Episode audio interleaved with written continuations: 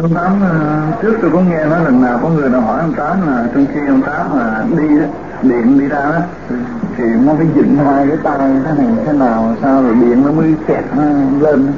Nên những người công phu điều đạo phải ngồi khép hai mét cho nó khép. Cái hồi ban đầu đi phải khép như thế này. Ngồi khép như này, để chi? Để lúc mà cái vía nó xúc á, mình không có sợ sợ. Cho nó xuất mạnh lắm, có thể đụng plafon đi cái ào lên, nếu mình ngồi như vậy, nó đi một cái mình mất hồn là nó hội lại.